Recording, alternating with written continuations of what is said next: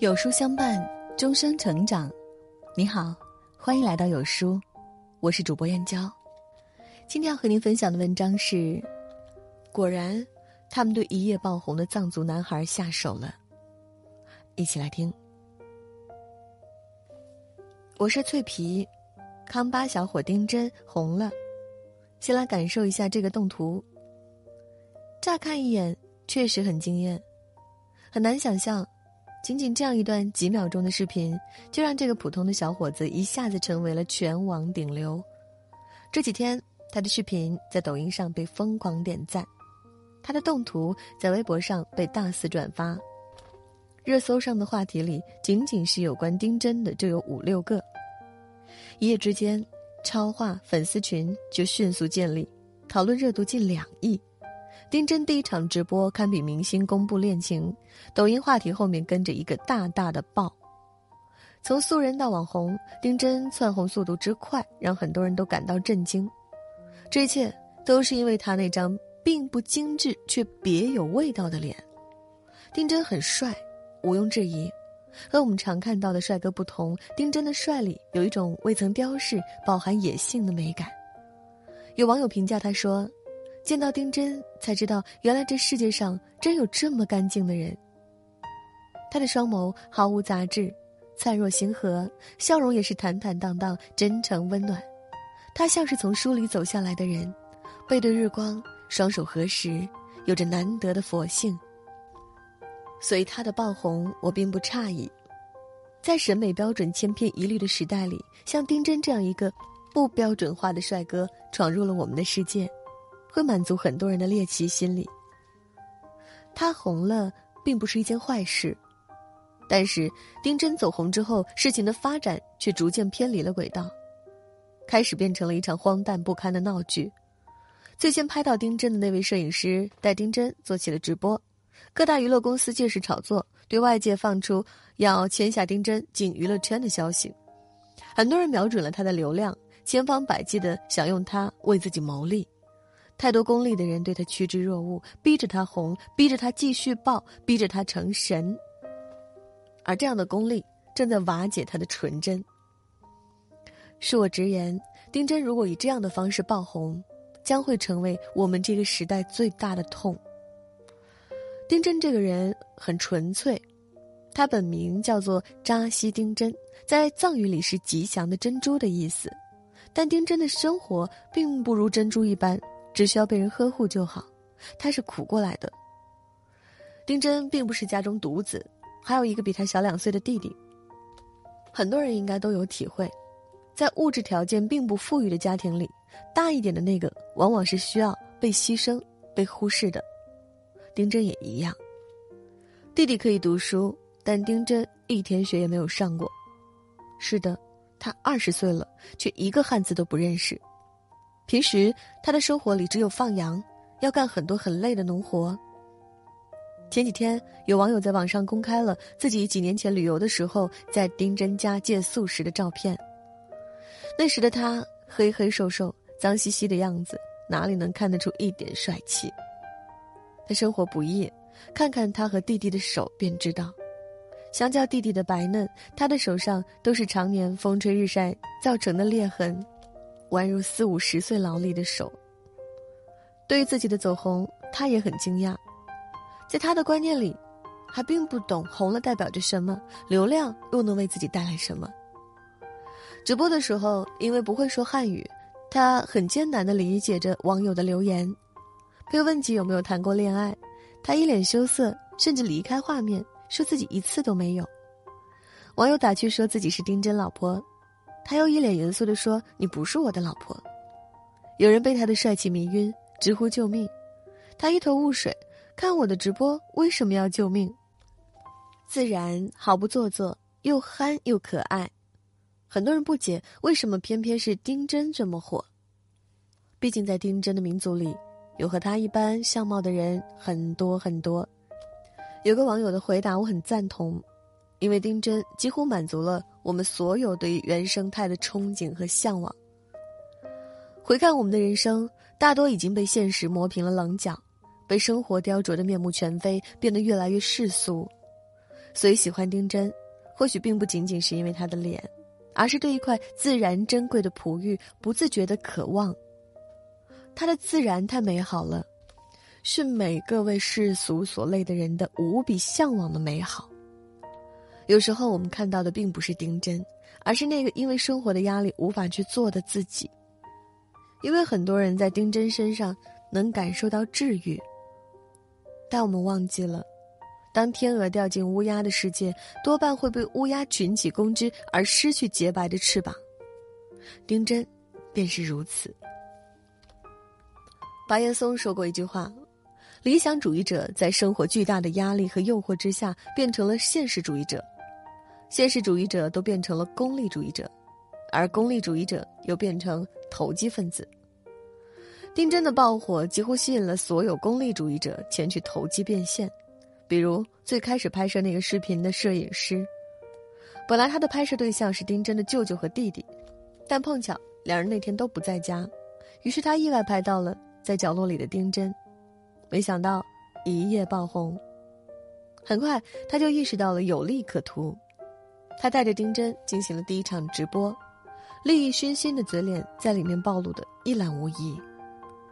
他要求粉丝关注刷礼物，并说礼物榜的前30就能得到丁真的住址。有粉丝看到丁真干裂的皮肤，说自己想要给丁真寄护肤品，摄影师一脸嫌弃的回复，不要寄大宝，能不能寄点贵的。那场直播打赏刷礼物的人很多，而听不懂也不认识汉语的丁真只能木讷地说着谢谢，他或许并不知道正在发生什么。摄影师却对网友戏称丁真是电子宠物。后来好心的网友留言劝告丁真不要被他利用，丁真离开了摄影师的直播，但这却无法遏制住其他人的贪念。有人想引他进娱乐圈刷脸吸粉，村子里的村民纷纷开始了直播，抱起了他的私生活和小时候的照片，靠着网友的打赏牟利。网上出现了无数个冒充他的视频号，粉丝涨了10几万，而丁真本人却再也没有出现在任何一场直播里。还有人为了博眼球，曝光了丁真早期的照片，他杀马特的发型，并不雅观的首饰。不少网友直呼幻灭，纷纷脱粉，转过头来唾骂丁真。丁真什么都没有做，却被无数人恶意揣测，眼睁睁地看着别人在他身上如同蚂蟥一般竭尽全力地吸干自己的血。整个事件发展到现在，开始变得无比可笑，甚至有人在网上为丁真到底是要进娱乐圈还是留在草原而开撕互骂。在利益至上唯利是图的世界里，丁真的纯真反而成为了一种罪过。每个人都只关心他的那张脸以及那张脸所能带来的利益，却不肯接受真实的丁真，不肯让他做自己。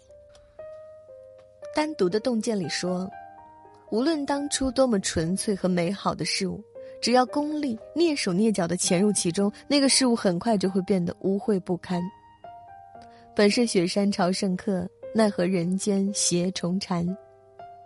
如果因为世人对利益的追逐而必须将丁真同化，不教他判断风险，设计他的人生，毁掉他的纯真，这便是人性中最大的恶。这个社会有时候真的过于功利，我并不是说丁真不应该走出大山，只是我们不应该为了私欲而强迫他走上一条他自己并不喜欢也并不正确的路。因为急切的功利而选择错了人生的教训，我们看得太多了。还记得几年前爆火的吹头小哥吗？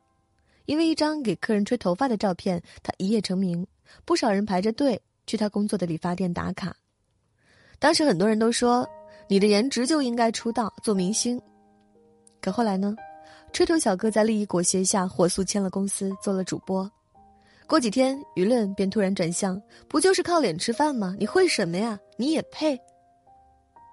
大众的关心和热度骤然散去，而他辞掉了工作，在现在的事业上也一事无成。丁真不是没有变成下一个吹头小哥的可能，我们可以想象不识字且连说话都说不清楚的他，一旦来到了名利场会面对什么。他没有一技之长，不会跳舞，唱歌也很一般。面对这样的他，网友的宽容又能保持多久？流量时代里最值钱的是流量，最容易失去的也是流量。一切都更新迭代的很快。在丁真之前，我们已经见识了被村民24小时直播赚钱的大衣哥朱之文，被捧红的流浪大师沈巍，招致了四面八方网红的围观，后来心软收徒，最后被视若亲子的徒弟利用完后骗去所有。我们也很熟悉那个凭借美貌爆红的老挝姑娘是如何帮着她红起来的人搞软色情卖壮阳药。现在轮到丁真了，无数人等着捧杀他，毫无底线的利用他，从他身上获利。可要是出现下一个丁真呢？谁还会在乎这个没有一技之长靠脸吃饭的他，以及他被扭曲的人生？天下熙熙，皆为利来。每个人都想要利益，但不是每个人都能坚持底线。丁真的爆红让我想到了曾经和他有相似处境的一个人，周美美。曾经的周美美也处于丁真现在的情况，但令人敬佩的是，年仅13岁的她却难得地保持了一份清醒。面对找上门开出100万签约费的经纪公司，周美美全都婉拒了。她知道，她被看中的或许还不是自己的才华，而是背后的流量。她明白，如果自己没有长进，停滞不前，很快就会被时代利用抛弃。所以在大红的时候，他选择了急流勇退，回归生活与学业，离网红的身份越来越远，保留了自己作为小孩特有的那份天真。后来他给 GQ 拍摄封面，他一句痛苦不分轻重再一次惊艳了所有人。和他的才华相比，我们更欣赏的或是他在利益面前不为所动的那份独立和通透，而我想这也是丁真所需要的。我们希望他能够借此机会改变一下生活，看看世界，但不要被他裹挟。前几天，四川观察的记者采访了丁真。好在，我们眼中澄澈的少年似乎并没有被那些虚无迷乱的东西所绑架，他仍然留有最纯洁的一面。记者问他想不想出来发展，他说自己不想去大城市，想留在家人身边。提到自己红了，他说想借此宣传宣传家乡，做点贡献。而最后记者问到了他的梦想，他羞涩地笑，一直就想要参加赛马比赛，拿第一，做赛马王子。全网都在关心丁真会不会进娱乐圈，而丁真却只关心自己的小马能不能跑第一。对他来说，这是一直被忽视的丁真，一直在角落里的丁真，唯一一次能够凭借自己的能力站在大家面前接受赞美，被别人看到的机会，这比什么都要重要。奔腾的骏马本就属于草原，翱翔的苍鹰也离不开蓝天。比起一个网红，我们更想看到在故乡的草原上策马扬鞭，恣意飞扬的丁真。也希望他的梦想能不被打扰，希望他不要被这社会的功利沾染半分，希望那些人放过他。丁真，属于你的地方是蓝天，是草原，放心走，别回头。